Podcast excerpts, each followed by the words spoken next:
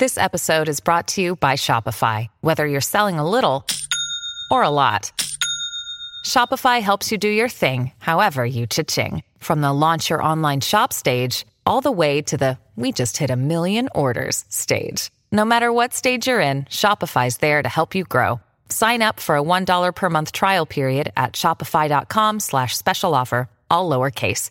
That's shopify.com slash special offer. The Ouroboros Cycle, Part 4.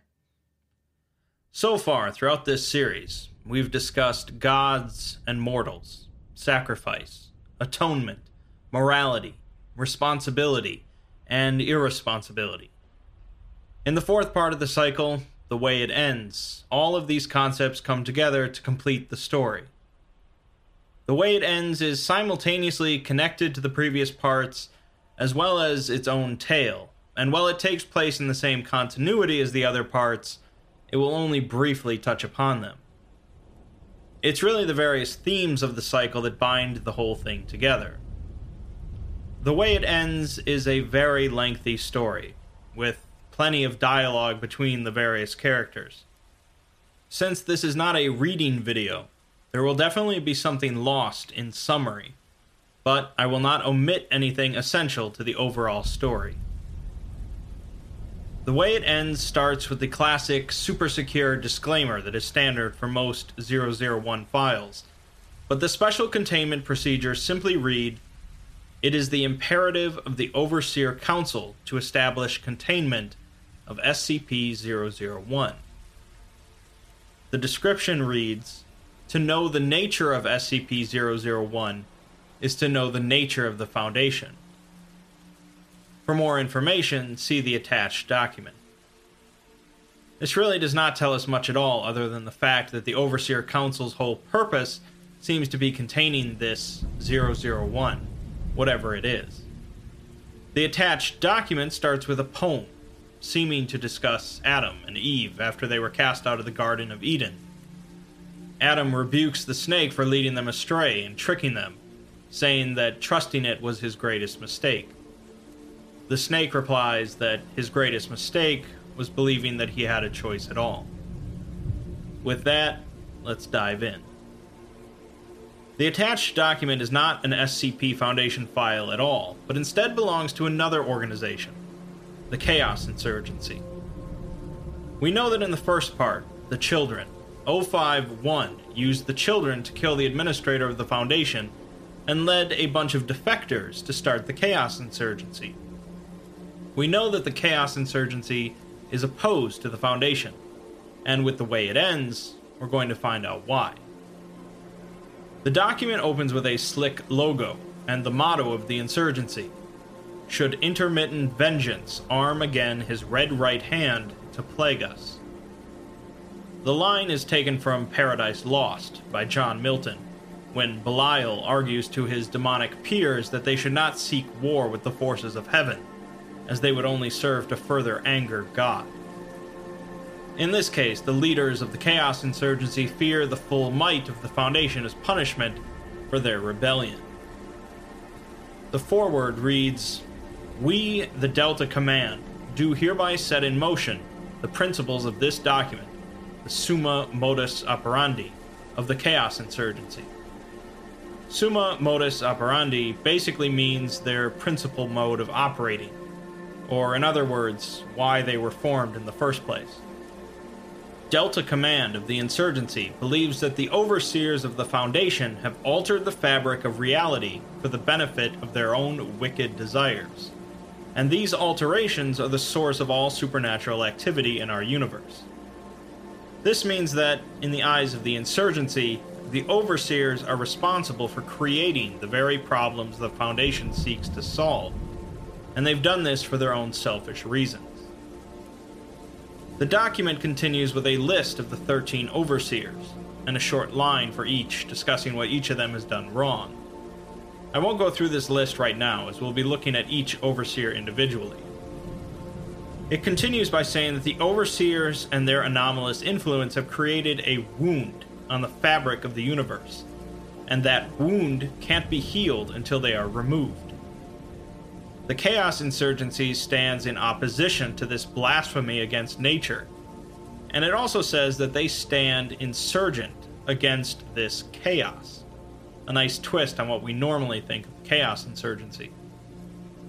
In order to clean the wound and let the universe heal, the 13 overseers of the SCP Foundation must be destroyed. This mission statement was first put into place by the engineer of the Chaos Insurgency, its founder, the former O5-1. What follows then is the actual meat of the document 13 separate sections for each of the 13 overseers. This is where the story really begins. In the back room of an abandoned Somali warehouse, a man named Calvin Lucien meets with the High Council of the Chaos Insurgency known as Delta Command. Delta Command had been formed by the engineer to bring together the seven different branches of the insurgency. And according to legend, the name of the organization came from the engineer stating, Never in history has a more chaotic insurgency been mishandled into existence. As we well know, the Chaos Insurgency is not a very cohesive group, and Delta Command is fairly representative of that fact. Calvin was a decorated CI agent who understood that the insurgency wasn't there to ever destroy the Foundation, but instead act as a thorn in their side to keep them in check. Calvin was very good at his job, though, and had acted as a bit more than a thorn throughout his career, to the point of he was considered for promotion to Delta Command. He had been falsely accused of mishandling insurgency resources around that time, however, and the promotion went to someone else. The current Delta Command doesn't especially care for Calvin, and they wear their disdain fairly openly. Calvin had called this meeting because he claims that he has recovered a journal, a very important journal as it turns out. Before discussing this journal, however, Calvin starts by presenting a report that concerns the Foundation's testing of anomalies. These tests have continually exacerbated the problems initially created by the anomalies themselves, and the problem is getting worse, spiraling toward a point of no return, as Calvin puts it. It's likely at some point in the 2020s that there will be some major public event, and within five years of that, things will be too much for even the Foundation to contain. We heard similar things from the entity in Part 3. Delta Command is unsure where Calvin is going with this, as the insurgency's purpose is to inhibit the Foundation's efforts, and Calvin seems to want to interrupt them entirely. Calvin replies that he intends to uproot the Foundation entirely, leaf and stem, causing Delta Command to break out in laughter. The laughter comes from the fact that taking down the world's most powerful and secretive organization is no small feat. Calvin goes on to discuss the Summa Modus Operandi, a document written up by the first Delta Command, and apparently practically forgotten about by the current Delta Command. Calvin summarizes it by saying that they don't have to take down the entire Foundation, they just have to take down the Overseers. Also, not a small feat, as each one of them is pretty much an immortal demigod protected by unknown amounts of anomalies. Just the concept of finding them would typically be impossible, unless you had a certain journal, which Calvin does. This journal was written by one of the top agents of the Global Occult Coalition, who we'll refer to as Agent U, and comprises his report on each of the overseers. It's important because it supposedly contains the location of a couple overseers who have never been seen before, ever. This includes 0513, who has apparently made a deal with death, assuring immortality for all of the overseers. Since you can't kill death, it makes it pretty hard to kill the overseers. But Calvin says that he doesn't have to kill death, he just has to break death's contract. To show how he might do this, he produces a small vial of liquid from his pocket, which causes Delta Command to break into a flurry of chaos. Delta Command begins to believe that this endeavor might be possible, with Calvin explaining that he is planning to take down each overseer in order, resulting in the SCP Foundation falling apart. With the overseers removed, the universe can begin to heal from the wound they created. And someday, they'll wake up in a world free from the supernatural. Delta Command approves the mission, and Calvin sets out to deal with 0513. Each file is accompanied by the section of Agent U's journal discussing each overseer. So let's look at 0513's info. Agent U says that at one point, the O5 Council had access to the Fountain of Youth, SCP 006, which kept the Council perpetually young and healthy, but they were still susceptible to dying in many ways. To fix this problem, they conducted an occult ritual involving bringing a person to the brink of death and keeping them in that state. This would summon death itself, who would come to finish the job and collect their soul. This role fell to 0513, a physicist named Felix Carter, who was likely among the first overseers handpicked by the administrator. The ritual was performed, the avatar of death appeared, and 051 proposed a deal. Death would receive 0513's life and a seat on the council in exchange for granting the overseers immortality.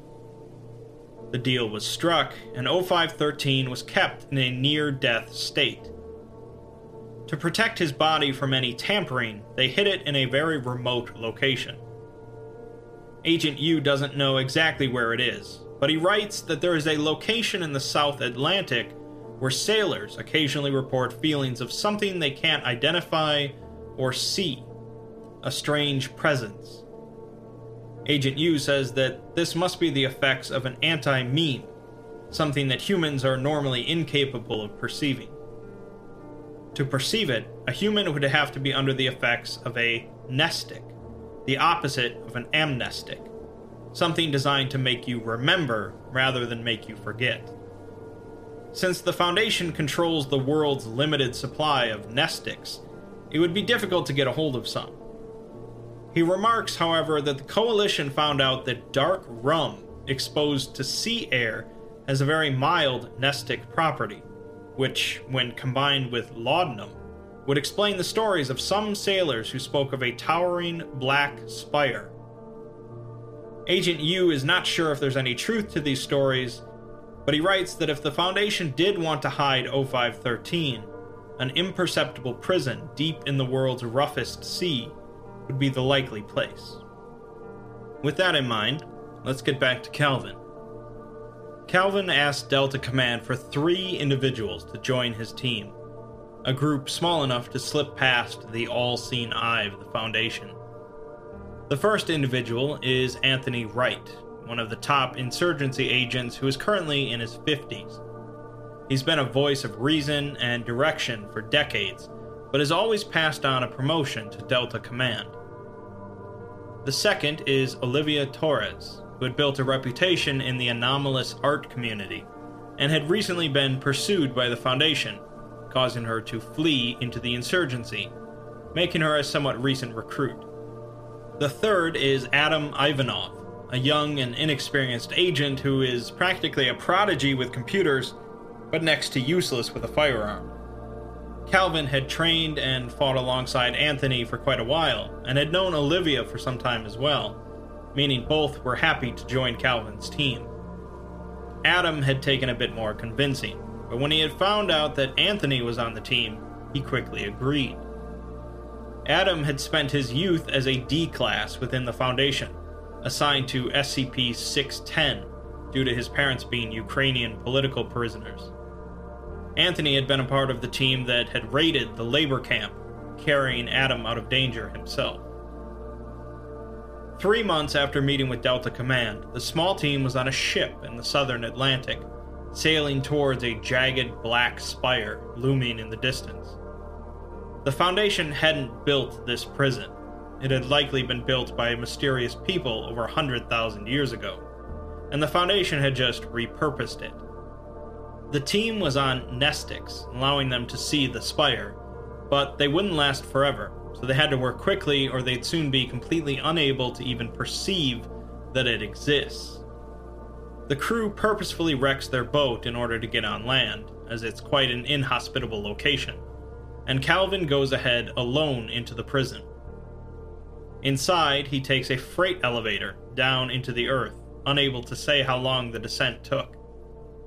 At the bottom, he finds a massive chamber lit by torches emitting green flames, the walls carved with ancient runes.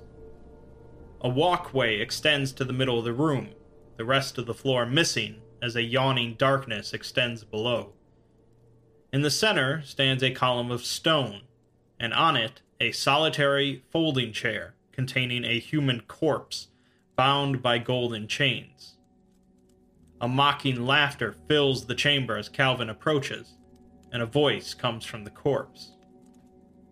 The voice is that of death, and Calvin asks it what the terms of its contract with the council are. Death had granted them life everlasting in exchange for a seat at their table, 0513's seat. 0513 is still alive, as his life is insured just like the other overseers, but they gave Death his body, kept perpetually in a state of near death. Calvin proceeds to pull out the vial of liquid and pour it down the corpse's throat, causing 0513's body to return to a healthy condition. Since it's no longer near dead, the contract with Death is broken, and 0513 witnesses the protection of Death leaving him just before Calvin pulls out a pistol and shoots him twice. He then throws the corpse off the edge and finds a silver woman draped in darkness standing next to him. This is the actual avatar of death, who solemnly confirms that the contract is broken, and she will not stay her hand against the other twelve. Before leaving, Calvin asks her why she didn't stop him, as she easily could have. Death admits that there is something festering at the heart of the Council, something that will not die. She accepted the contract because she thought it would get her close enough to whatever it is to kill it, but she couldn't. She says there are things in this world even beyond her reach. Calvin returns outside, seeing the Delta Command sent another boat to fetch the group. They've lost the element of surprise now, and the other overseers are going to be a lot more wary. One down, 12 to go. 0512 is known as the Accountant, and Agent U says that he is one of the more interesting members of the Council. 0512 was born Omar Ulau in a small village in Uganda, and soon found himself employed in a small Ugandan accounting firm gaining a reputation for performing calculations faster than any calculator. The Foundation discovered his existence, and he was placed on the Council soon after. 0512 is said to be the world's premier mathematical prodigy, with an ability to perform complex abstract arithmetic that is almost certainly anomalous in nature. Most spectacularly, O512 can perform the calculations necessary to accurately predict the outcome of seemingly random probabilities, nearly flawlessly. He has used this ability to predict the rise and fall of various nations, as well as the actions of other potentially hostile groups. Agent U writes that although he can predict the outcome of events that are affected by other events, he doesn't do so well with predicting isolated events, such as guessing a number a person might be thinking of. He tends to stay around areas with active markets, such as New York, London, Hong Kong, and Tokyo, but he'll likely be a very difficult person to take down, and he must be taken by surprise. Agent U also says that he sets his entire routine around local train schedules, as that's his favorite way of traveling. The story continues with two members of the Overseer Council discussing the recent death of 0513 and they are both angry, confused, and somewhat afraid. As Calvin said, they've lost the element of surprise now, as the whole council is going to double down on security. Calvin's team is going to take down the accountant next, as he's responsible for the Foundation's financial might. Also, conveniently, he's the next in line, after 13. Adam explains that the accountant is a data sponge, capable of absorbing and analyzing information faster than computers, predicting the boom and bust of a Fortune 500 company based on a train schedule, as he sees invisible patterns no one else can. These patterns aren't anomalous, just his ability to see and understand them. Adam found that there's some sort of weird correlation between international housing markets and train schedules printed in Tokyo on the fifth day of every third month. And he bets that the accountant goes to Tokyo himself to examine these schedules the day they're printed. Unfortunately, he's also able to use this anomalous ability to make predictions about exactly when and how someone would try and kill him. The next section shows the accountant stepping out of a car in Tokyo and explains how every breath and step he takes is precisely calculated and predetermined. He makes no mistakes, takes no chances, and accounts for every significant possibility. A man begins approaching him from across the street, and the accountant determines based on the color of the man's shoes that he's here to kill him. He also determines that, based on the current market price of peaches, that this assassin is not alone. He sees a Japanese man in his mid 50s with a slight limp who's going bald, meaning that the second assassin is in the third story window of the wine shop across the street. The accountant adjusts his watch to reflect sunlight into Anthony's eyes, blinding him in his spot in the third story window. Adam and Olivia are also in pursuit, with them occasionally asking Calvin over the radio for orders. The accountant and two of his guards catch them in an alley, and he stands in the street, asking what he can do for them. He says that he knows they're here to kill him, that they're responsible for terminating Death's contract, and he presumes they want to kill him over an ideological quibble. Adam erupts in anger, and it's clear the accountant is trying to goad him into making a mistake and coming out in the open. Adam eventually does, but he is saved by Olivia just as a sniper attempts to take his head off. The accountant gets away, but none of Calvin's team is harmed. The accountant makes it to his train, running the recent events over in his head, thinking that there was an overwhelming likelihood that one of the assassins should have been taken down by his sniper. He knows that nothing is certain, but the odds of both assassins emerging from that alley unscathed was comparable to a tornado arranging a deck into a house of cards, then back into the same ordered deck. It was nothing short of miraculous.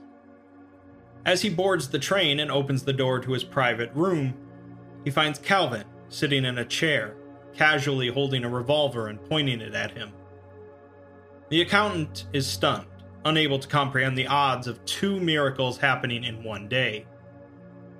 Calvin explains that his team had been performing actions decided by a coin flip, something the accountant has no chance of accurately predicting. He asks 0512 for the names and locations of the other overseers, but the accountant knows that he's going to end up shot anyways.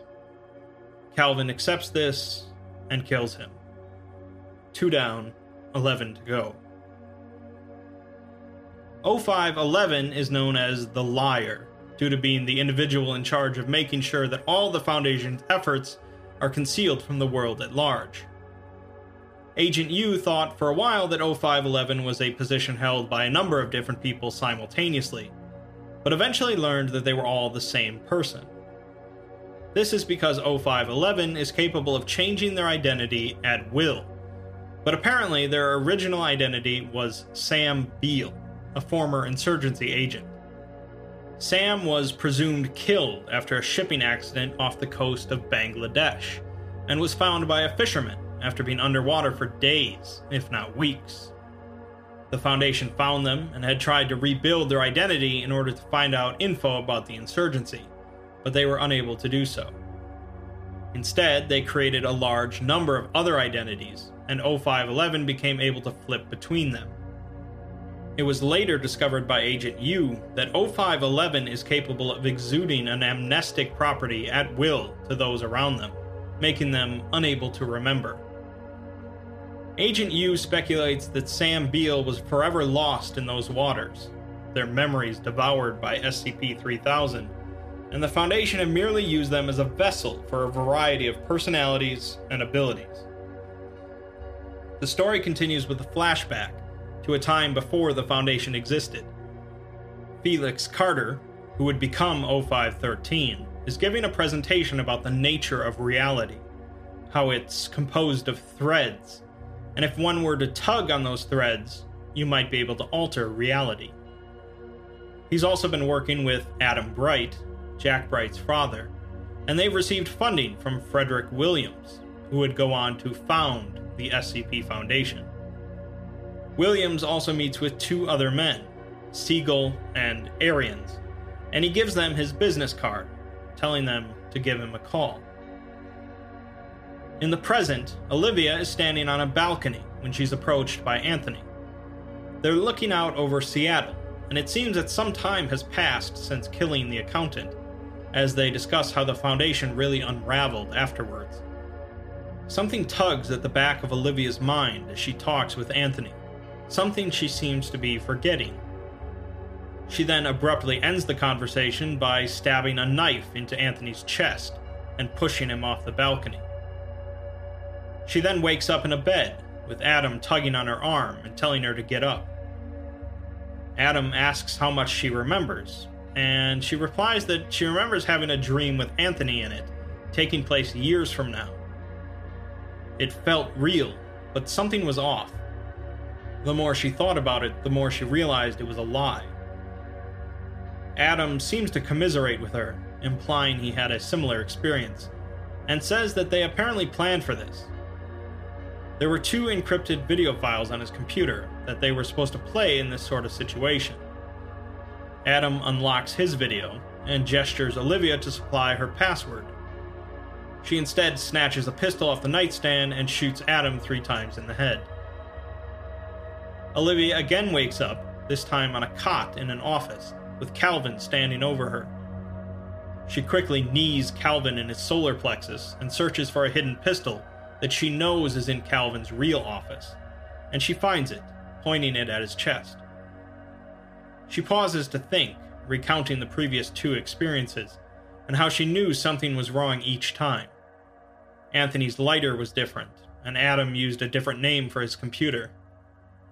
She says that to get out of this, she's going to have to kill Calvin, who, of course, tries to calm her down. She accuses him of being 0511, the liar, but he says that the liar must be tricking her into killing him. He then says that the liar didn't ask her about her copy of the journal, asking if she still has it. Olivia touches her wrist where the digital copy of the journal is embedded, and the liar smiles. Olivia then wakes up in a hospital, strapped to the bed, with a nurse and a doctor face down on the floor nearby. She sees an older woman in a white suit with a gun sitting, then blinks and instead sees a man with a mohawk, then blinks again and sees a man with serrated steak knives for teeth. This is the liar, capable of flipping through identities at will, including Anthony, Adam, and Calvin. Olivia's wrist had been surgically cut open, and the digital flash drive had been removed. She had been captured and brought to the liar for questioning to see how much she knew, but the team had planned for this. The flash drive hadn't contained the whole journal, just the section on 0511. Reading its contents made 0511 remember what had happened to them, how the Foundation had created new identities for them and made them forget about their past in the insurgency. The liar allows Olivia to escape and gives her a flash drive with info on the next target. The liar says that they are not faultless in what they've done, and if the Foundation doesn't kill them, they'll spend the rest of their life running. As Olivia leaves, she hears a single gunshot from behind her. Three down, ten to go.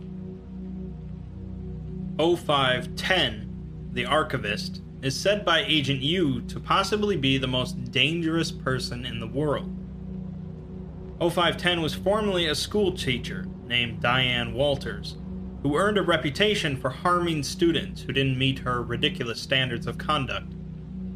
She also was known for possessing a near perfect memory, able to recall anything she had ever learned. A person with that capability would, of course, be sought after by the Foundation and she soon found herself on the Overseer Council, in charge of all of the Foundation's records, as well as keeping a mental record of practically every activity taken on the planet. A story going around says that she personally handled an innocuous accidental breach of data by brutally torturing the culprit until he admitted to being a spy in order to stop the torture, and he was executed. The archivist is apparently obsessed with the concept of omniscience and believes the overseers to be divine entities, far above the rest of humanity. It's said that she's responsible for recreating history after an apocalypse when utilizing SCP 2000, meaning that she has experienced potentially multiple end of the world scenarios and remembers each of them. Agent U speculates that in times of crisis, the archivist will likely retreat into the Wanderer's library, where she is a frequent but unwelcome guest. The story flashbacks once more, this time to just after the death of the Foundation administrator at the hands of the children from Part 1. The primary individuals responsible are Aaron Siegel and Vincent Arians, who we heard about previously when they met with the administrator at a conference. They both went on to join the fledgling SCP Foundation, with Siegel becoming 051. Arians joined Siegel in his defection, along with a number of others, but he's not happy about the situation, as he doesn't understand why the administrator had to die as he thought they were just destroying the kingdom of Abaddon. Siegel reveals that there never was a kingdom of Abaddon. There was no army of reality benders in the desert. It was just the administrator. According to Siegel, the administrator became something inhuman, capable of bending reality. And believing Siegel to be a kindred spirit, he showed him what he was capable of by leveling an entire Foundation facility himself. Siegel knew that he had to be destroyed, as he wouldn't stop, and that's why Siegel became fully committed to creating the children. Once again, the ends justify the means, or so Siegel believed. The administrator had started the Children Project just to see if it could be done, and Arians wonders if Siegel believed the same thing. The rest of the defectors believe that the administrator aligned himself with the kingdom of Abaddon, and they see Siegel as a hero. In the present, Calvin and Adam are heading into a forest to find the archivist, while Olivia is dealing with the liar, and Anthony is getting intel on 059. Calvin says that he plans on shooting the archivist in the face, and if that fails, he has a secret weapon but he literally cannot tell Adam what it is. The two come to a place in the forest where two saplings stand side by side, and Calvin explains that this is a way, a tunnel between worlds activated with the right knock, or key. This knock can take the form of a time of day, a specific object you have to carry, a word you have to utter, or a thought you have to be thinking of. This concept should be pretty familiar to those acquainted with the Planescape setting. For this specific way, which leads to the Wanderer's Library, you have to have a piece of knowledge in mind that you're willing to give up, as you'll forget it when you pass through. The knowledge has to be something relatively important to you, so Adam thinks about what THAC0 stands for, a mechanic used in earlier versions of D&D, and steps through. The two find themselves in a section of the Wanderer's library, an extra dimensional space I discussed in my Serpent's Hand video. This section resembles a massive office space, fully equipped with 1980s era mainframes and computers. The Foundation uses this section to back up all their data, on both our current world and any worlds that came before, all on microfilm. Adam becomes curious about a computer that isn't functioning and opens it up despite Calvin's protests. Inside is a solitary hard drive spinning, despite no wires connecting to it, and a Daevite rune carved into its surface. A librarian appears behind them, one of the native entities of the library capable of navigating its infinite halls. The librarian says that the archivist is no longer here. She broke her pact with the serpent by partaking in forbidden knowledge and writing herself into a story to which she does not belong. Instead, she is now down below the library, and the librarian offers to take them to her. The two follow the librarian for what seems like decades, as time does not pass the same in the library, until they reach the library's foundation, a massive cavern lined with pillars carved by the serpent itself in the eternity before time. The serpent is not actually a serpent, it's an avatar of a universal facet of reality information. This foundation is the base of all knowledge, and underneath it is the dark endlessness. The librarian gestures them towards a set of doors, beyond which is the source of all knowledge, and it says that there are three books there that must not be disturbed. Calvin says that he'd like to make a withdrawal, and the librarian pulls out a short metal tube covered in runes. Calvin apparently brought them this tube many years ago, and the librarian says that there are few things that exist that they have no knowledge of, but the contents of that tube are one of them. The two pass through the doors and find themselves on top of a green hill in a valley, with two trees nearby. Under one of them sits a woman in a white dress, eating an apple and reading a book. Calvin approaches, asks if she's the archivist, and then shoots her three times. The archivist doesn't flinch as the bullets pass through her. As Calvin continues to shoot her, she asks if he reads. She says that she reads very often, that you can learn everything there is to learn from books, including how to allow bullets to pass through your body. She admits to being afraid when she heard that 0513 died, as mortality makes her job much harder. She came here to learn the secret of immortality, and she's already done it. She gestures to the trees, saying that one of them is the tree of knowledge of good and evil, and the other is the tree of life, both discussed in the Bible. She says that the serpent made it so that you can only eat from one if you've already eaten from the other, which created a paradox. She learned then that the tree of knowledge doesn't bear fruit because the library is the fruit, and she's learned everything from the library, allowing her to eat from the tree of life. She's read from the three books mentioned by the librarian the book of life and death, the book of things that have been, and the book of things that will be. As she now knows of all things within the library, just as the serpent does, she proclaims herself to be the serpent. Her body then splits open, revealing a massive, writhing serpent inside, who proceeds to attack Calvin and Adam. A fight ensues, with the two unable to harm the serpent, but it says that despite all of its knowledge, it still does not know what is inside of that tube. Adam eventually opens the tube, causing a long spear covered in runes to drop out. The tube then turns into essentially a harpoon gun, and Adam uses it to launch the spear at the serpent's skull, killing it and causing the landscape to fall away into darkness. The landscape soon returns, with both Calvin and Adam alive, and the archivist speared against the Tree of Knowledge. Two figures are standing there. One is the actual serpent, and the other is the serpent's brother, Lord of the realm of nothingness. The serpent says that the spear they hold is very rare, as it's the spear of the non believer. It says that it might be older than the library itself, with a legend stating that it was forged when the first thinking being decided to deny omnipotence.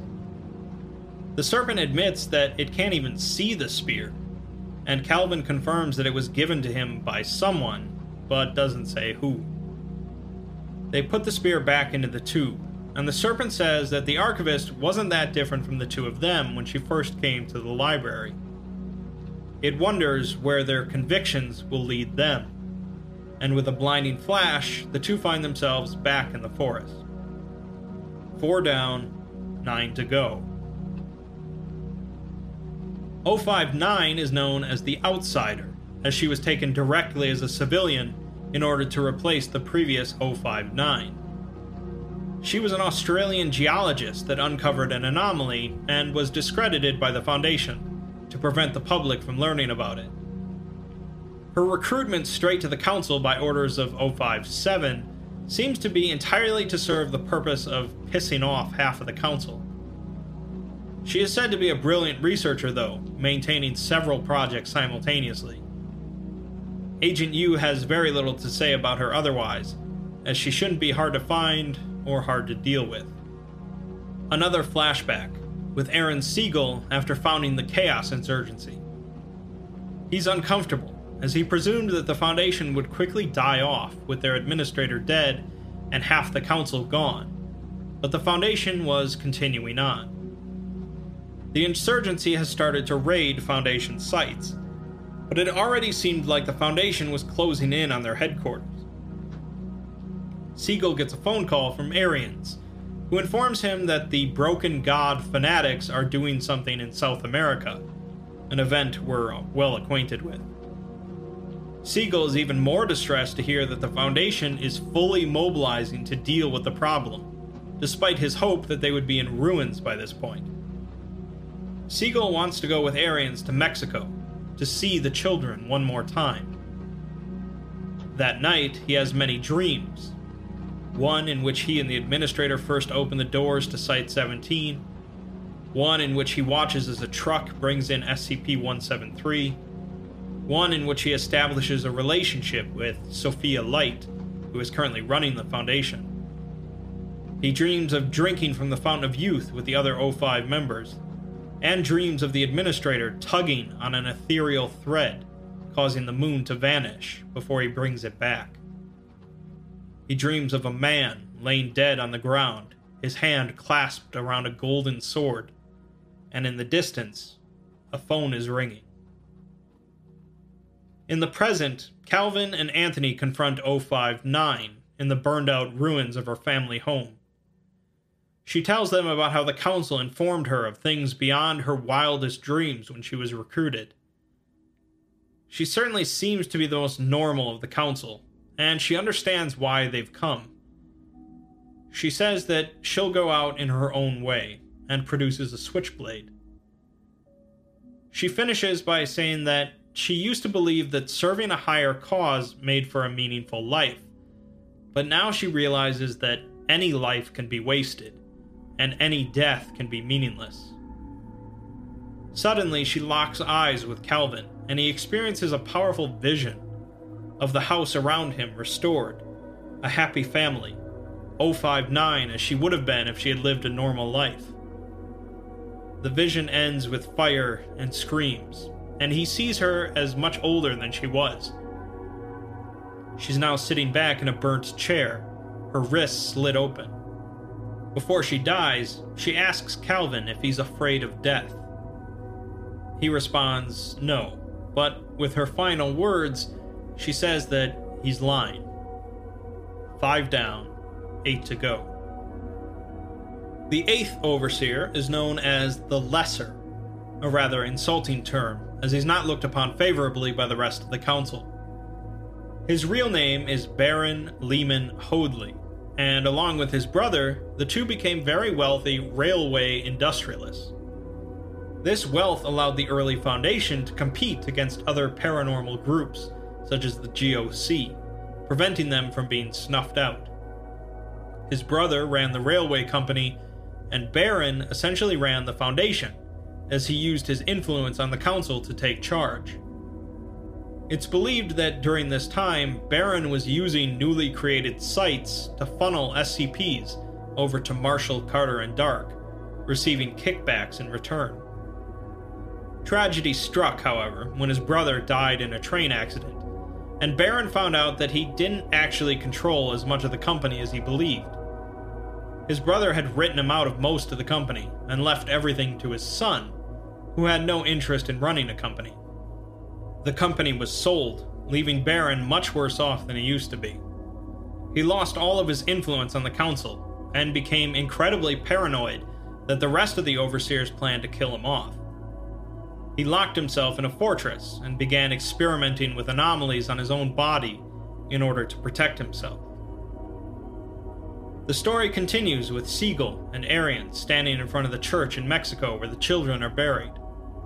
They hear and see the effects of the broken god in the distance, and the children seemingly call out to Siegel from underneath him.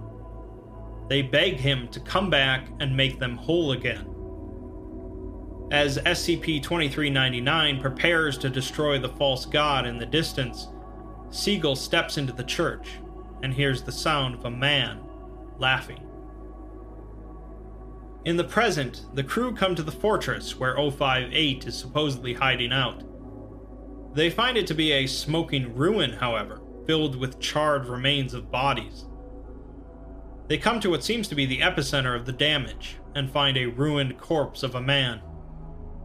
Anthony identifies him as Baron Hoadley and figures that 058 had augmented his body in a number of different ways, and all of these things were kept in check by the Overseer's immortality.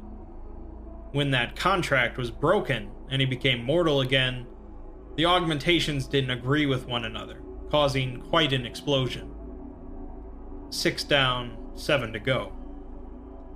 At camp that night, the group shares some of their war stories, with Calvin and Olivia talking about how long they've known each other. Olivia admits that she is capable of magic, which she utilized during her anomalous art days.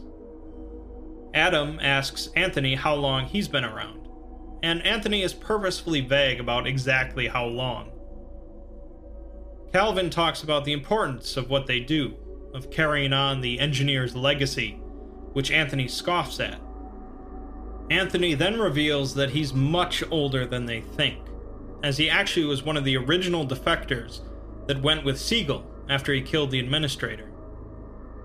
He says that the engineer stabbed the insurgency in the back and went back to the Foundation. Anthony drank from the Fountain of Youth, keeping him young, but he deeply regrets it and resents the engineer for using the insurgency's idealism for as long as it was useful to him before abandoning them.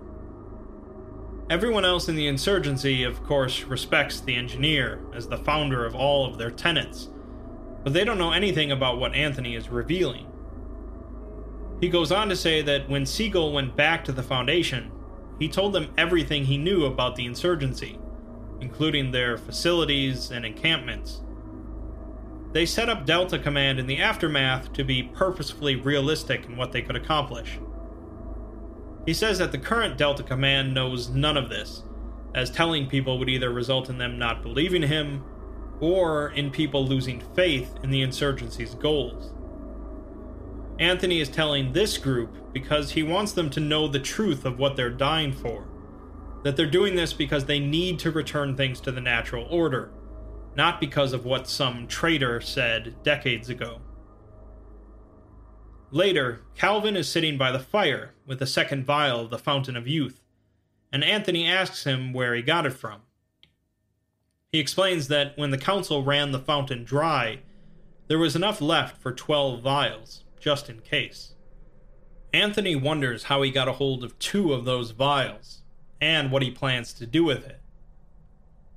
Calvin responds that he's going to destroy it, eventually, which Anthony agrees with, as it extends your life but makes it empty, without taste or color.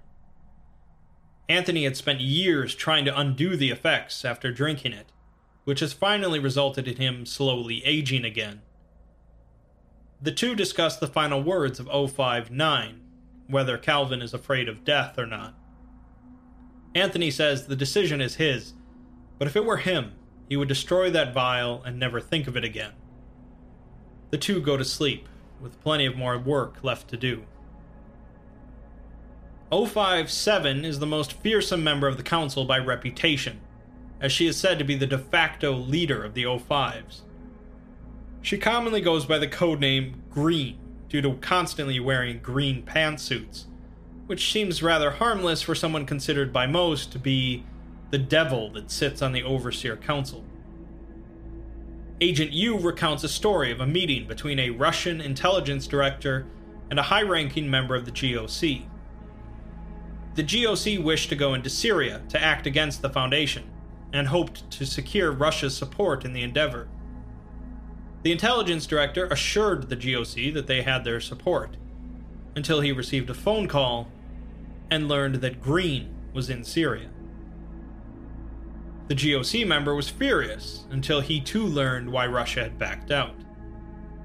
One solitary woman entered the country and sent two massive organizations scurrying.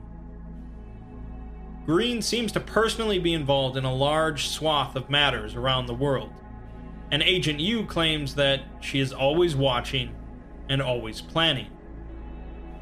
The GOC thought she was working with the factory, the UIU thought she was working for Curvier, and the Russians thought she was the Scarlet King himself.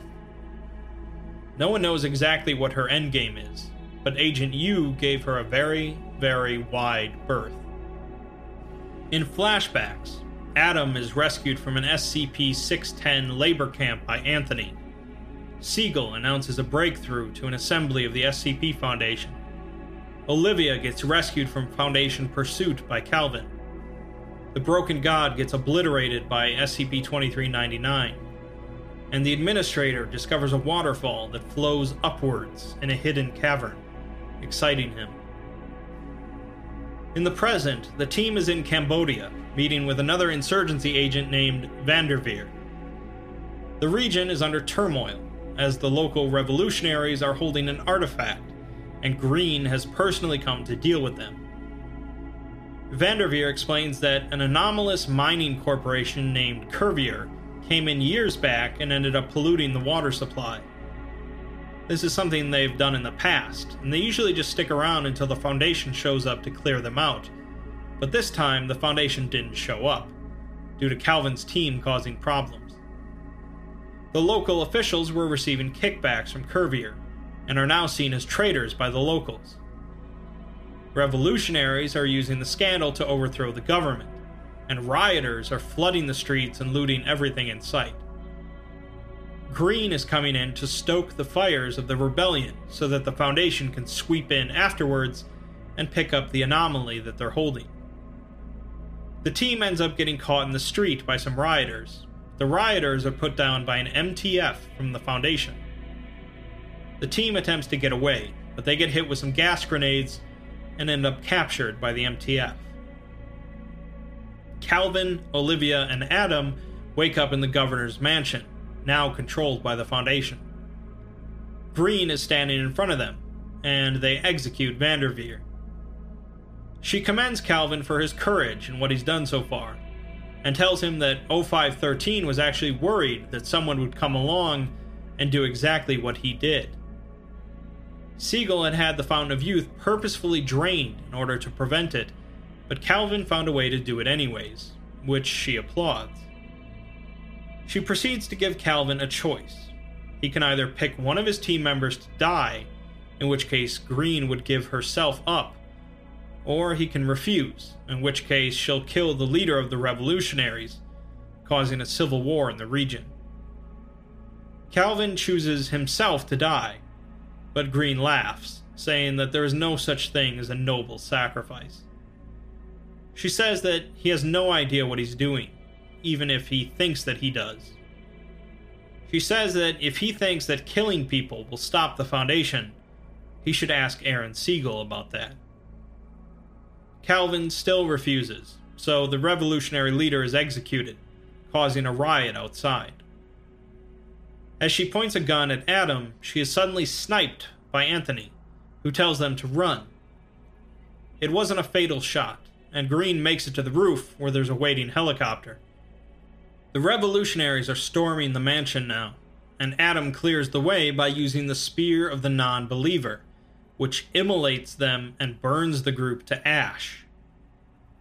They make it to the roof as Green takes off in the helicopter and taunts them. Calvin and Anthony fire on her to no effect, but a rocket fired by one of the revolutionaries in the streets hits it. Jets begin carpet bombing the city as the crew flees, caught in the middle of this chaos.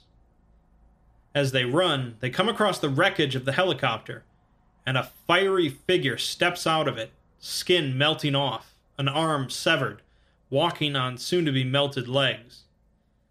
It seems Green isn't quite dead yet, and she steps towards the crew, moaning. She raises a gun at Calvin, but Anthony dives in to take the bullets. Green finally collapses, but Anthony is quickly bleeding out.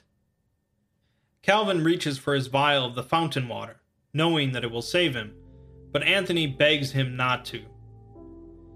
He reveals that his original name was Vincent Arians before dying. Olivia uses her anomalous abilities to turn his corpse into a cloud of crystal butterflies, which fly off. The remaining three meet up with an unnamed member of the insurgency, who gives them a car, supplies, and directions to their next target. Seven down, six to go, but now the already small team has lost a very important member. Taking down Green was certainly a big move for the team, but this is an even more uphill battle now. It's clear that the Overseer Council have been involved in some very heinous and shady activities, but there's still plenty of story left to tell as Calvin and his crew close in on 051.